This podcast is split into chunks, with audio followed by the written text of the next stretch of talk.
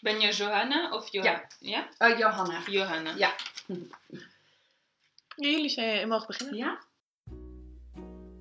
Mijn naam is Johanna Nolet. Als ik één verzoek vaak krijg, is het: Johanna, ik wou dat ik jou in mijn oor kon meenemen. Voor diegene is hier de podcast Lieve Jo. Voor de verloren zielen en de gebroken harten. Jep, voor ons allemaal.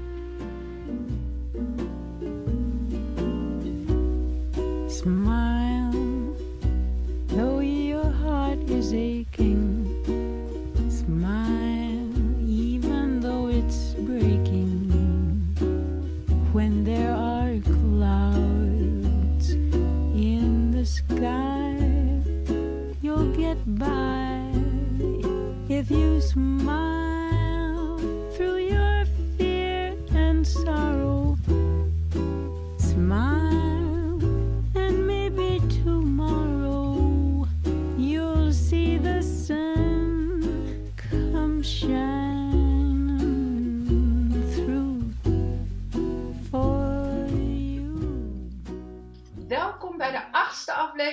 Jo, de adviespodcast over zelfliefde. Heb jij je al geabonneerd? Dat kan via iTunes, Spotify of waar je ook je podcast luistert. Voor wie mij niet kent, ik ben Johanna Nolet, schrijver op het gebied van zelfliefde en relaties en de oprichter van de online cursussen Be the Example You Never Had en Happily Ever After Starts Here. Vandaag ben ik terug met schrijver en mensenrechtenactivist Sabrine Ingabire. En samen bespreken wij vandaag jullie vragen rondom zelfliefde en ontworteling. Vorige aflevering heb je kunnen luisteren naar Sabrins eigen verhaal van ontworteling. Als je die gemist hebt, luister hem vooral terug. Dan gaan we nu over tot jullie vragen. Welkom terug, Sabrine. Hey. Ben je er klaar voor? Ja. Je mag meteen de eerste vraag voorlezen. Yes. Eh, lieve Johanna en Sabrin, ik ben iemand die niet snel wortelt en als ik dat eenmaal doe, dan wortel ik diep. Afgelopen maanden heb ik deze diep gewortelde boom moeten verplaatsen. Het ging uit na vier jaar en ik moest verhuizen. Niet alleen een andere plek, maar ook vrienden die wegvallen. En opeens een heel ander leven. Ik hou van diep geworteld zijn. Hoe zorg ik ervoor dat ik weer snel kan wortelen? Alvast bedankt, liefst. Een ontworteld boompje. Ah, een ontworteld boompje. Ja. Ja, ah, ja, ik vind het heel herkenbaar. Mhm.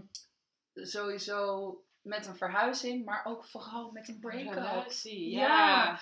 Dat is echt zo. Ik denk dat we dat nog steeds een beetje bagatelliseren. Hoe vreselijk onveilig en ontworteld je kunt voelen in de eerste weken van, van een break-up. maanden, na Ja, vier jaar. Vier jaar is best wel heftig, ook als je samenwoont. Ja, En er vallen vrienden weg. Ja, er vallen vrienden weg, een nieuwe plek. Ja, Ja, dus inderdaad, het is wel echt ehm, alsof ze weer helemaal opnieuw moet beginnen. Zo voelt dat nu Ja. in ieder geval. Eh, waar wij voor, wat wij vorige aflevering zeiden is, Mhm. eigenlijk zou dat niet moeten hoeven. Hè? Eigenlijk Ja. moeten we niet... gewoon meenemen Ja. naar het volgende. Ja, en, en zo'n moment kan wel een mooi bewust eh, selectiemoment zijn. Dat je kunt gaan nadenken over, oké, ik heb een, een kans om mijn leven opnieuw in te richten. Wat Mm. wil ik graag meenemen? Mhm. Eh, welke nieuwe dingen wil ik misschien in mijn leven implementeren? Waar wil ik mijn tijd en energie in steken? Ja, in wat voor mensen ook. Ja, Want ik kan me voorstellen dat als je vrienden verliest, omdat je relatie gedaan is, dat het misschien niet de allerbeste vrienden waren Nee. voor jou. ja, En, en dat je dan misschien terug moet gaan naar vrienden die niet weggaan ja. wanneer je relatie gedaan Ja, is. die echt van jou zijn, om wie Ja. jij bent. En niet Ja. die erbij komen omdat je even bij iemand anders hoort. Inderdaad, of als ze erbij komen, dat ze dan op een goede manier bijkomen, waarbij dat je dan ook nog na de relatie met hen bevriend kunt blijven. Ja, Want het is echt wel een hele grote angst. Na mijn, eh, mijn langste relatie was, was drie jaar en wanneer dat, dat gedaan was, was het ook echt even zoeken. En ik was ook echt heel bang dat ik zoveel vrienden zou verliezen. En het was eigenlijk niet, omdat ik wel degelijk een paar vrienden ben verloren, maar de belangrijkste waren er wel nog steeds. Mm, En ja. dan was het wel even gaan terugkijken naar wie zijn de belangrijkste en waarom en, en Ja. waarom houden wij van elkaar. Maar dat kan ook iets moois zijn. Dat Want is mooi. in heel veel gevallen hoor je mensen ook over dat ze vriendschappen hebben die ontstaan zijn in eh, jonge, op jongere leeftijd. Ja, En die eigenlijk niet per se meer passen. Omdat Ja. jullie gewoon, omdat we anders ontwikkeld zijn. Mhm. En dat dat best wel, dat dat ook heel lastig kan ja zijn. dat kan. Eh, dus je kunt het ook, ja, wa- wa- wa- wat jij al zei. ja, nadenken over wat voor mensen wil ik in mijn leven en waarom. Ja, inderdaad. En dan een, een nieuwe community Ja. creëren dan. Ja, Van mensen waarvan je echt zeker weet, ook al verlies ik mijn vriend of mijn, mijn lief, Mijn vriend, ehm, ja. dan, dan heb ik tenminste mijn vrienden en vriendinnen. Dat is denk ik ook echt wel een manier om te wortelen. Om een soort van zekerheid te hebben van dit zal er altijd zijn. Zoals de boeken die je koopt, ook de Juist. vrienden die je hebt en bewaart of zo. ja, Want als je alles in één keer verliest, dan is dat ja, even zoeken naar wie je ook bent als persoon, Ja. denk ik. ja, zeker. Eh, en het zegt ook wel iets, denk ik, hè? Als, Mhm. alles in met, als, als alles met het beëindigen van een relatie in één keer allemaal weg kan zijn. ja. Wat, wat zegt dat dan over vanuit welke plek je je met al die zaken verbonden hebt? Mhm, Inderdaad, inderdaad. Kwam dat wel echt van jou uit? Van wie je bent als mens? Of was dat allemaal omwille van de relatie? Ja. ja, en of bestond je ook nog steeds als persoon, of was je gewoon een persoon in een Ja, relatie en bestonden jullie dan gewoon als relatie met relatievrienden en wie was je daar? En, ja. wie, en wie blijft er nu over Ja, eigenlijk? En ik denk dat in haar vraag, of zijn, in de vraag, Ja. ehm, eh, zegt de persoon weer snel kan wortelen. En ik denk dat snel wortelen misschien niet, Niet. het beste is Ja. hier. Dat het Ja. belangrijk is om heel veel Duurzaam te Ja, wortelen. inderdaad. Ja, de tijd te nemen. Mhm. En, en er zijn natuurlijk wel trucjes. En Mhm. die hebben we vorige keer ook besproken. Van eh, zet je lievelingsboeken in het zicht. Luister de muziek van vroeger of muziek waar jij je echt aan ver- mee verbonden hebt. Inderdaad. Er zijn wel kleine manieren waarop je jezelf een veilig thuisgevoel kunt geven. Ja. Eh, maar dat voelt dan misschien wat, eh, wat dunnetjes en nog wat kwetsbaar.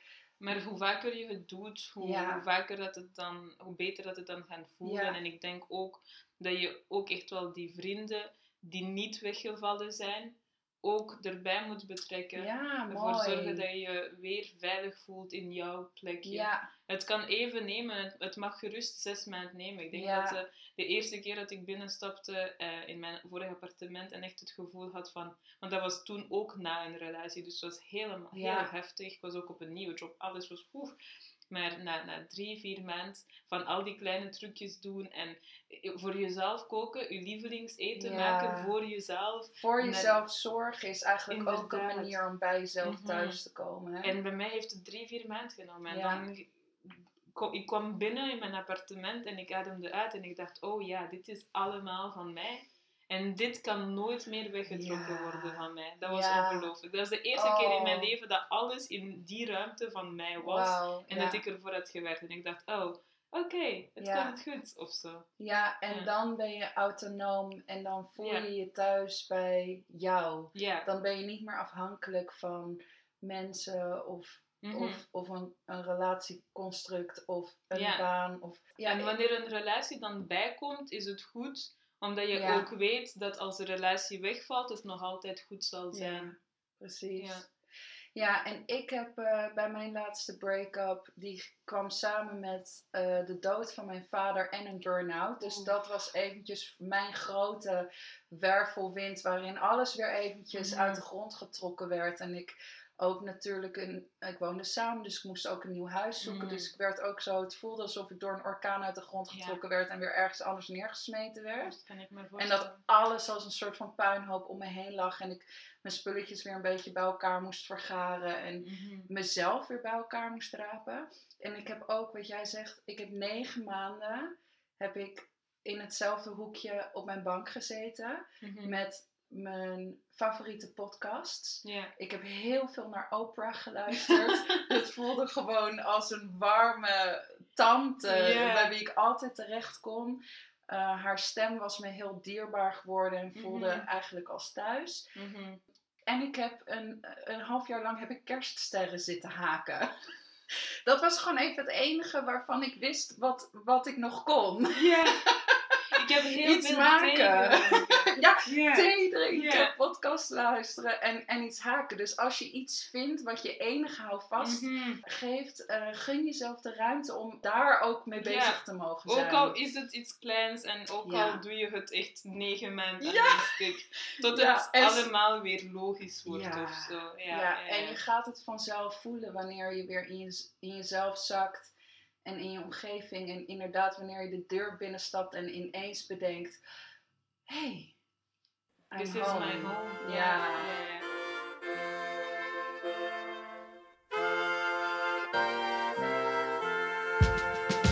Wat zijn woorden opgeschreven als de kern ervan niet wordt begrepen? Voorbij het punt van lezen is het de kunst van leven. Tussen de regels, buiten de kantlijn. Hoe anders zou het zijn, hoe anders zou het zijn. Ben een gezegend man, maar een man met gebreken. Soms belabberd, niet eerlijk, soms te berekenen. Alles op de tekentafel, liefde. Geven is makkelijk, maar ontvangen van een ander kaliber. Je kent mijn streken en mijn kracht. Ken de muziek, de poëzie en wat het heeft gebracht. en ik ben dankbaar voor mijn lach. Als ik dat niet had, was ik depri of suicidaal. Ze zeggen doe normaal, verman jezelf. Al gaat het goed, dit paradijs lijkt soms verdacht op een hel. Maar goed, ik sta versteld, sta stil en herinner me. Alles is er al van binnen. Als de hemel valt, de hemel valt. De druk op God wordt groter en ze draagt het allemaal. Maar als de hemel valt, zullen we het samen moeten dragen. En kunnen zij en Allah samen even weg. Lieve Jo en Sabrin, als witte man heb ik natuurlijk een ongekend privilege hier op de wereld. Ik ben nooit ontworteld geweest. Ik woon per slot van al mijn hele leven in dezelfde stad, met nagenoeg dezelfde veelal blanke vrienden, hebben we dat woord weer. Ik probeer mij daar waar mogelijk in te zetten voor de non-privileged om me heen en support antiracistische, antiseksistische en antifascistische bewegingen. Toch gebeurt het nog wel dat ik als woke persoon per ongeluk toch even niet woke blijkt te zijn. Even voor de luisteraars, woke, daar ja, verstaan we bewust onder, denk ik. Bewust, maar wel ook be- bewust zijn van het feit dat woke op oorspronkelijk een term is en nu nog steeds eigenlijk een term is die werd uitgevonden door zwarte mensen en voor zwarte mensen. Dus die mag je jezelf die je niet technisch, toebedichten. ja, technisch Ja. gezien niet. Ja, oké, ik hoor je. Hoe kan ik hier het beste mee omgaan als ik zonder het te bedoelen iemand tegen het hoofd stoot? Met vriendelijke groet een mogelijk racist. Oké. Ehm, oh, ik, even zeggen dat ik soms, soms wel, alleen soms, jaloers ben op de mensen die gewoon in, op, op één plek zijn geboren en Hmm. op één plek blijven en hun familie rondom zich hebben gehad heel hun leven door.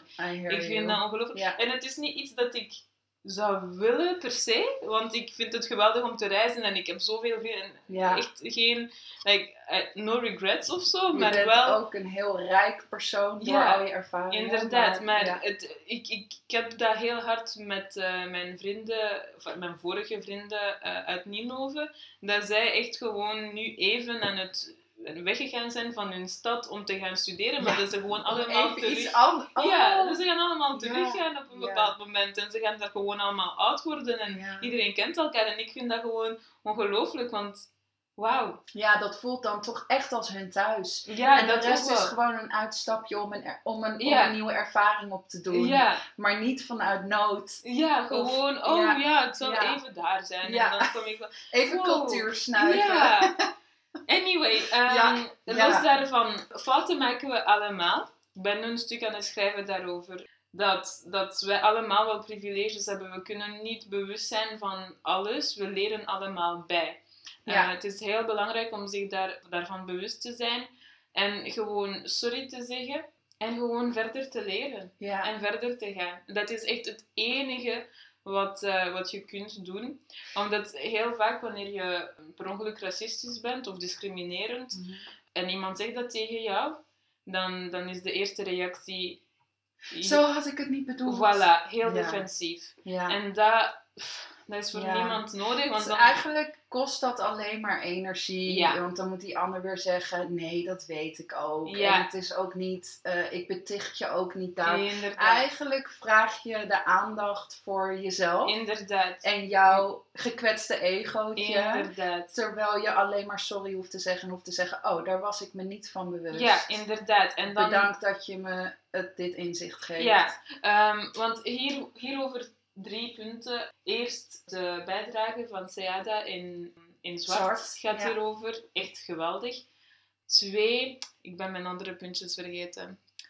Twee, twee, twee. Ehm, Ik zeg dan nog even voor de luisteraars: Zwart is dat eh, verzamelboek van al die prachtige verhalen. yes.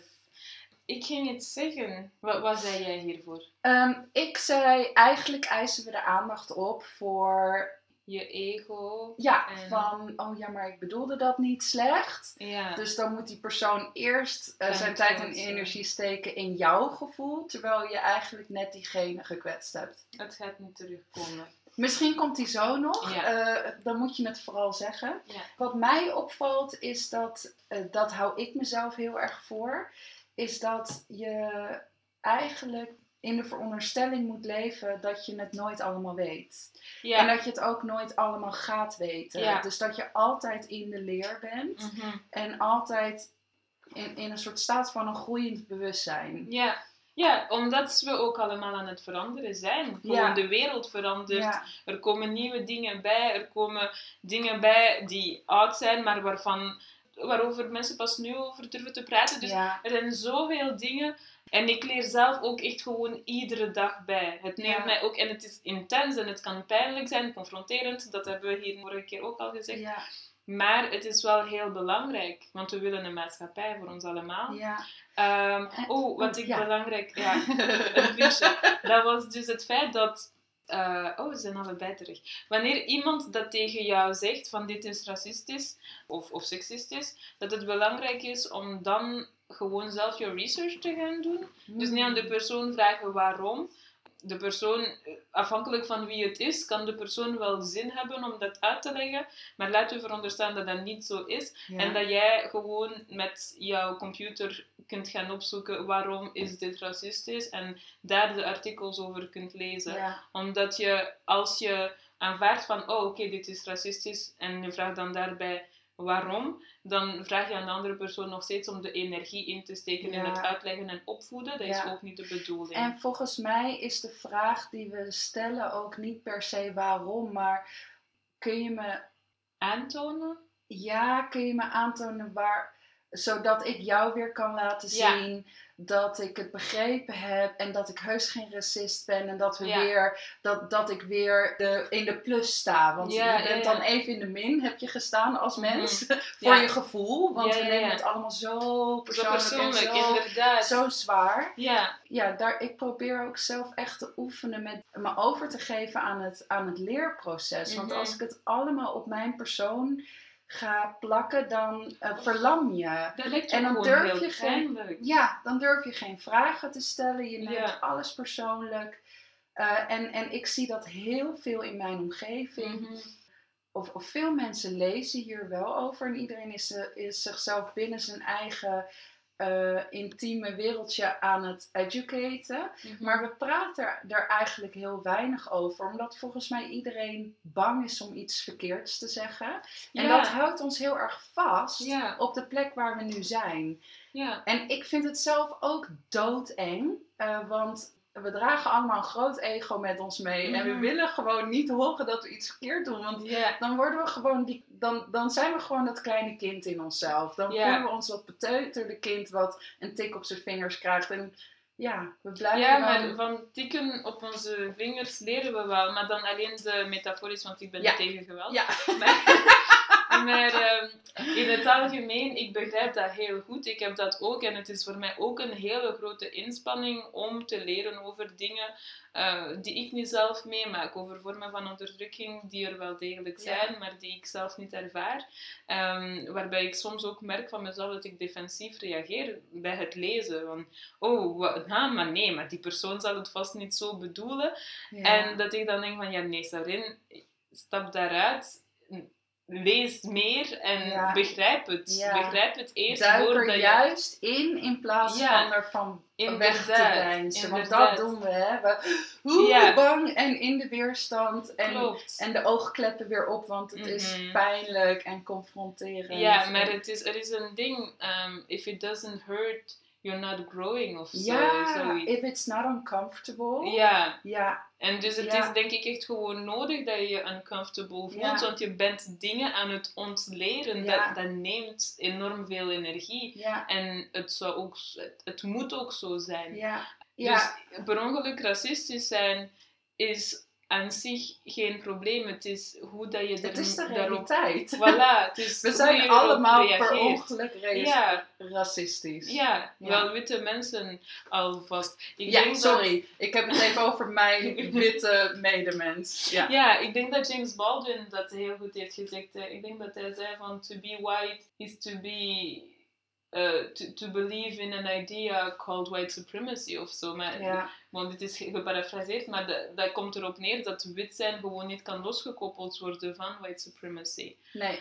Dus ja, Ja, dus je uitgangspunt, eh, wanneer je je uitgangspunt is, ik ben racistisch, want ik ben een wit persoon en ik Mhm. heb van jongs af aan geleerd dat ik het middelpunt ben van de wereld. mhm, En ik, ben, eh, ik heb van jongs af aan geleerd dat ik uit mag gaan van mijn eh, blik op de wereld en dat ik die pro- mag projecteren op andere mensen. Ja. En dat ik me niet hoef te verdiepen in de ervaringen van anderen en dat ik daar ook Mhm. geen respect voor op hoef te brengen. mhm, Eh, dat wij weten wat het beste is voor iedereen. mhm. Eigenlijk zou dat ieders uitgangspunt moeten zijn. Ja. En dan hoef je ook niet zo te schrikken wanneer dat dus blijkt uit iets wat je zegt of doet. inderdaad.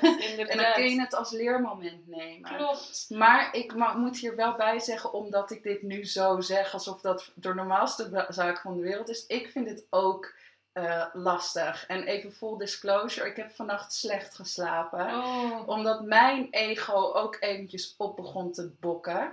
Omdat, we hadden het eerder er al over, wanneer je schrijft kun je elk woord afwegen. Ah, ja. Kun je je research doen, je kan er een uur voor nemen om te Mhm. bepalen hoe je een bepaalde zin gaat formuleren. Dus ik kan me als schrijvende heel erg goed indekken. Ja. Maar al pratende Ja. gaat er natuurlijk eh, Ja. gaat blijken dat ik, dat ik eh, me niet overal bewust van ben. En dat ik eh, verkeerde ideeën erop nahoud. En dat ik racistische uitspraken doe. En, dus daar heb ik ook even wakker op. Dat vond ik ook spannend. Ja, maar dat is gewoon de Ja, realiteit. het is, het is een Ja. realiteit en als je je daarvan bewust bent, dan kan je dat gewoon allemaal aanpakken. Derde, de derde opmerking Oh ja, was, eh, maar het was het feit dat wanneer iemand je zegt hoe je bent racistisch, dat dat eigenlijk een heel goed ding is, omdat het bewijst dat die persoon nog bereid is om moeite te steken in Ja. de vriendschap. En dat is iets, dat is een tweet die ik vorige maand heb gezien ergens, ik kan het niet terugvinden, is een, iets in het Engels. En dat, is, dat klopt 100% bij mij. Mhm. Want ik heb mensen waarvan, eh, van wie ik gewoon weet, die zijn hopeloos. En Mm. wanneer dat zij racistische Ja. dingen zeggen, dan kijk ik en denk ik, oké, whatever. ja. Ehm, maar de vrienden die ik wil houden, de, de vrienden met wie ik ben opgegroeid en die een paar verkeerde... Want nu, nu ga ik me niet meer omringen met mensen die problematische dingen zeggen. Nee. Maar ik heb wel nog altijd mensen van vroeger die soms problematische dingen zeggen. En wanneer het gebeurt en ik zeg tegen hen, ik vind dit problematisch, want A, B, C Mhm. dan is dat, dan is dat 100% het feit dat ik nog moeite wil steken in onze Ja. relatie. Dat betekent dat ik wil dat wij samen blijven groeien, dat wij Ja. vrienden blijven. En daarom ga ik dat gaan zeggen. Anders zeg ik dat niet. Anders Ja. kijk ik gewoon naar je en denk ik, oké, vanaf nu ga ik gewoon veel minder tijd met je gaan doorbrengen. Ja, al helemaal ja. omdat vaak de eerste reactie defensief is. Hè? Inderdaad. Ik, ik heb ge- ook geleerd dat ik deze vergelijking niet te vaak mag maken. Maar het Over het vrouw zijn? Ja, Ja. Eh, en ik ben heel benieuwd wat je daar, waarom dat zo is. Waarom je de vergelijking niet mag maken. Ja, Eh, omdat wanneer je deze vergelijking maakt, je dan vergeet dat er ook zwarte vrouwen zijn. ja, Die zowel het zwart zijn als het vrouw zijn, Ja. als het zwarte vrouw zijn, moeten meemaken. Ehm, en dus dus je kan het gevaarlijk is- niet zo sec. Ja, je Ja. kunt niet gaan zeggen van, oh ja, het racisme is voelt, vergelijkbaar want met... Ja, want het zijn verschillende, het zijn Ja. verschillende ehm, vormen van onderdrukking. En daarbij, als je dan vergelijkt, dan is dat alsof er alleen maar zwarte mannen zijn en witte vrouwen. En er geen vrouwen zijn die naar je vergelijking luisteren en denken, ja oké, maar bij mij is het allebei. En, Ja. en Het er is te makkelijk. Ja, Het is een veel te makkelijke ja, vergelijking. te Ja, vergelijking. ik snap het. Maar Zijn er, zijn er eh, situaties waarin je het wel mag, mag gebruiken? Of Een liever gewoon niet? Ja. Ik weet het niet. Ik vind het vreemd om eh, onderdrukkingsmechanismen te vergelijken. Ik vind het gewoon beter om te proberen begrijpen vanuit je eigen ervaring. ja. Als vrouw, inderdaad. Maar om te gaan zeggen het is hetzelfde, nee, zeker en vast niet. Nee. Dat zou je ook niet doen, Ja. denk ik. Nee. Maar, ehm, Maar het is al snel geïnsinu- geïnsinueerd. Geïnsinueerd. Moeilijk woord. Geïnsinu... Nou, nu krijg er... geïnsinueerd. Ja, geïnsinueerd. Natuurlijk, als je het er niet de juiste context geeft of dat er Ja. niet bij zegt, dan is het waarschijnlijk, kan het wel snel zo opgevat worden alsof jij dat als twee van dezelfde dingen Ja, ziet. inderdaad. Want wat Ehm, ik nu ja. wilde zeggen was Ja, eigenlijk wat jij, eh, wat jij omschrijft over dat wanneer jij iemand aanspreekt op diens racistische gedrag of uitspraak, ehm, is dat een teken van dat je nog in iemand wil investeren. Dat herken ik ook als vrouw zijnde in mannen. Ja. Dus sommige mannen denk ik, last cause. Mhm. Ik ga mijn energie niet steken in jou eh, proberen te vertellen waarom dit wat je zegt Mhm. heel problematisch is. En anderen, die zijn die investering waard. Ja, Dat je denkt, je hebt het zo geleerd, maar ik weet dat je het niet... Ik weet dat je open staat voor groei. En dat je eigenlijk bewuster wil omgaan met vrouwen. Inderdaad. Wel, ik denk dat je zulke situaties best wel mag vergelijken, zolang je maar rekening houdt met het feit dat ik bij een witte man dan zowel rekening, voilà, zowel Ja. rekening moet gaan houden met diens seksistische opmerkingen Ja. en racistische Ja. opmerkingen en soms ook echt gewoon heel specifieke, misogynoire Ja. eh, En, opmerkingen. en dat is de combinatie, toch? Zwarte vrouw een zwarte zijn. vrouw zijn en het, het haten van een zwarte vrouw, dus uh. En, en dat dat dan, zo wanneer dat ze eh, zwarte vrouwen reduceren tot een seksueel object bijvoorbeeld, en dat ik dan iets heb van, oh dude, really? Ja. Met mij dan? Ja. Maar ook gewoon omdat ze denken dat het een compliment is. Ja. En dan, like, really, dude? Ja. En dus, Oh ja, Ja, ja ik toch? krijg echt een rilling over mijn rug. ja. ehm, en, maar als je, als Terwijl je dat iets dit is wat allemaal... mij nooit gebeurt. Voilà. Maar als Ja. je dat allemaal contextualiseert, is het oké om die vergelijking Ja. te maken. Het probleem is inderdaad dat die vergelijkingen te snel gemaakt worden. En veel hè, op het moment. Ja, ja, omdat het veel. ons enige, ik denk dat het is omdat het ons enige eh, Ja. vergelijkingsmateriaal is. Want het is het Inderdaad. Enige wat wij meemaken als witte vrouwen, waardoor we denken ons enigszins in te kunnen leven. ja. Maar het is ook te makkelijk om het daarbij te laten. het is veel te, veel te gemakkelijk, Ja. zeker als je ziet naar de, de, de geschiedenis van racistische witte vrouwen en eh, de, de suffragettebeweging bijvoorbeeld in de VS, waardoor dat je echt wel beseft van oké, eh, seksisme moet aangepakt worden, maar racisme is ook gewoon iets helemaal anders dat perfect in al deze lagen ook nog kan zitten, ook, Ja. ook in de LGBTQI plus Ja. gemeenschap, ook bij vrouwen, ook, Ook bij feministen. ja, ook ja. bij feministen. Ik denk dat we daar bij onze volgende Ja. vraag nog even op door kunnen gaan. Yes. Wake up, everybody. No more sleeping in bed. No more backward thinking. Time for thinking has changed so very much from what it used to be. There's so much hatred, war, and poverty. Oh,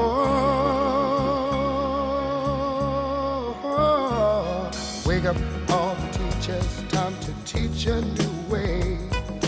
Maybe then they'll listen to what you have to say.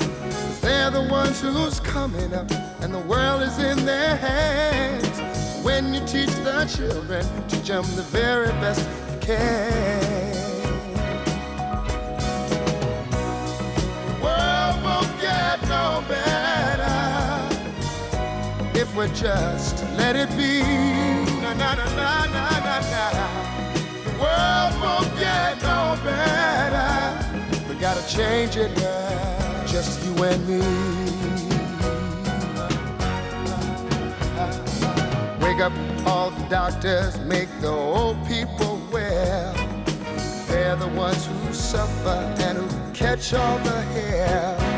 But they don't have so very long before their judgment day. So won't you make them happy before they pass away? Wake up builders, time to build a new land. I know we could do it if we all lend a hand. The only thing we have to do is put it in our minds.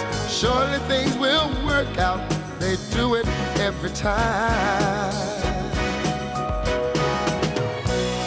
The world won't get no better if we just let it be. Na, na, na, na, na, na, na, na. The world won't get no better. We gotta change it now, just you and me. Yeah. Change it, yeah, change it, yeah. Lieve Jo en Sabrin, wat een mooi thema voor een podcast, besproken door twee prachtige vrouwen. Ik ontvang heel graag jullie visie op het volgende. Ik voel me vaak ontworteld. En dan met name als ik ergens ben waar andere vrouwen zijn die meer opleiding hebben en status uitstralen. Vrouwen die meer mevrouw, tussen aanhalingstekens, zijn dan ik. Voor mijn gevoel blijf ik altijd een meisje, waardoor ik het idee heb dat zij niet op mij zitten te wachten. Ik merk dat er alleen al, dat er alleen al door die gedachte een afstand ontstaat. Terwijl ik heel graag enthousiast binnen wil kunnen komen en contact wil kunnen maken. Ik wil me onderdeel voelen van een groter geheel in plaats van me altijd bij mijn kleine clubje gelijkgestemden te scharen. Ik heb geen behoefte een van hen te worden, maar ik zou graag aan kunnen haken terwijl ik ook dicht bij mezelf blijf. Hebben jullie hier een gedachte over? Liefst een volwassen meisje. Je hebt echt leuke lees. Luisteraars? Ja, ze zijn zo lief, vind ik. Oh, volwassen Ja. meisjes. Ja, ik dacht deze vraag kunnen we in verschillende contexten bespreken. Mhm, Oké. Als eerste dacht ik, dit is iets volgens mij wat vrouwen met elkaar doen. Wat we Mhm. met onszelf en wat we met elkaar Mm, doen. Ja, klopt. Eh, en dat komt eh, doordat we in een eh patriarchy Mm. leven, Mhm. heb ik geleerd. Dat we altijd, dat we eigenlijk hebben geleerd om elkaar de ogen uit te steken. Ja, Omdat we een eh, lijst aan eisen hebben waar we als vrouwen aan moeten voldoen. ja, Waar we nooit allemaal als vrouwen aan kunnen voldoen. Ja. Waardoor er een concurrentiesfeer ontstaat tussen ons. ja, En eigenlijk om de perfecte vrouw te zijn in de ogen van een man. ja. Daar zijn we ons vaak niet van bewust en dat projecteren we op elkaar. Mhm. Dus het moment volgens mij dat veel vrouwen een, een andere groep vrouwen treffen, voelen we ons direct onzeker. Ja, En we, en we zijn ons allemaal meteen bewust van datgene wat wij niet hebben. ja, En dat is wel iets moois om je bewust van te zijn, want dat hoeft niet, A. nee. En B, het, eh, zij disqualificeert zichzelf al. Dat, daar is ze zich ook van bewust. Hè. Dus Ze schrijft deze gedachte, Mhm. creëert al een afstand. Ja, blijf ik altijd een meisje? What does it mean? Oh, to be a girl, snap je? Ehm, En what In- does it mean to be a woman? what does it mean to Ja. be a woman? Ik kan me voorstellen dat zij dan misschien geen eh, grote borsten of heupen heeft of zo. Ja, Waarom maar dat weet ik ook niet. meisje? Ja, voilà. Nee, meer opleiding hebben en status Ja. uitstralen. Maar vrouw zijn is veel meer dan een opleiding hebben en, en een status uitstralen. Vrouw zijn is gewoon wat je er vanzelf van maakt. Ja. Ik ben een vrouw, punt. Ja, Ehm, zonder dat er daar per se kenmerken aan moeten vastgekoppeld zijn. Je bent vrouw omdat je een vrouw bent, je bent vrouw omdat je een vrouw voelt. ja. Punt. Of het hele idee dat er een type vrouw beter is dan een andere. Inderdaad. Ik denk dat, eh, dat dat volwassen meisje best wel leuk is. En Ja. gewoon Ja. zichzelf mag zijn en Ja. zichzelf mag blijven. Zoals je zegt, dat idee dat andere vrouwen tegen ons zijn of zo. Is inderdaad heel eng en maakt het allemaal veel erger dan het hoeft te zijn. Omdat de meeste vrouwen dus ook onzeker Ja. zijn. Dat is namelijk het erge aan pa- patriarchy. ja. Ehm, waardoor dat meestal Meestal zeggen vrouwen tegen mij: Oh ja, eh, de eerste keer dat ik je ontmoette, dacht ik dat je een bitch was. Oh, Eh, dat zeggen zoveel vrouwen tegen elkaar. Ja, voordat ze, voordat ze me hadden gesproken, dachten ze dus dat ik een bitch was. En ik vraag dan waarom. En ze Ja. gaan gewoon wat je uitstraalt Uit- of zo. ja. En ik dacht, oké, ik heb dus een bitch-uitstraling. Dat dat resting ook mag- bitch face Dat heb ik zelfs niet, want ik glimlach constant. Dat heb je Dus- jezelf aangeleerd waarschijnlijk. Om constant te glimlachen, dat weet ik eigenlijk Oh. niet. Ik denk gewoon dat ik heel veel glimlach. Hmm. I don't know. dat is ook iets dat ik... eh, ik ga dat ook gaan analyseren. Oh, Ja, oké. van welke, welke glimlach is oprecht en Waarom? welke Oh, is eh, ja, aangeleerd.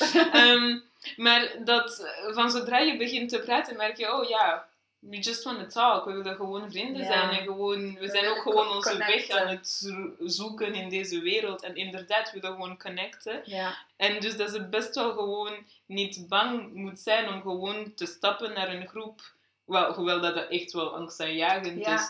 En, en te zeggen van, oké, hey, ik ben X, mag ik hierbij zitten of zo? Ja. En, en ik vind het mooi, want de ambitie zit in haar. Hè? Ja. Ze wil dit gaan doen. Mhm. Ze laat zich alleen nog tegenhouden door het systeem waar we in zitten Ja. en de gedachten die daaruit ontspruiten van zij zitten niet op mij te wachten. Ja. Maar het is denk ik zo mooi als wij, wij hierin als vrouwen het voorbeeld kunnen worden wat we niet gehad hebben. ja. Dus om te besluiten, maar dit is het soort vrouw wat ik ben. Ja, en misschien zijn die vrouwen met meer opleiding en status, kijken ze s'avonds naar tekenfilms en denken ze, oh wow, ik ben Ja. niet genoeg mevrouw, weet je. Dus je, je weet ook gewoon niet wat er in hun leven afspeelt. Ze hebben misschien gewoon ja, fancy kleren aan en, en een fancy diploma, maar dat zegt helemaal niks over wie ze zijn als persoon. Dus misschien hadden jullie allebei van de kleur blauw en kunnen jullie daar heel veel over Ja. praten of zo. Dus Ja, het is gewoon doen.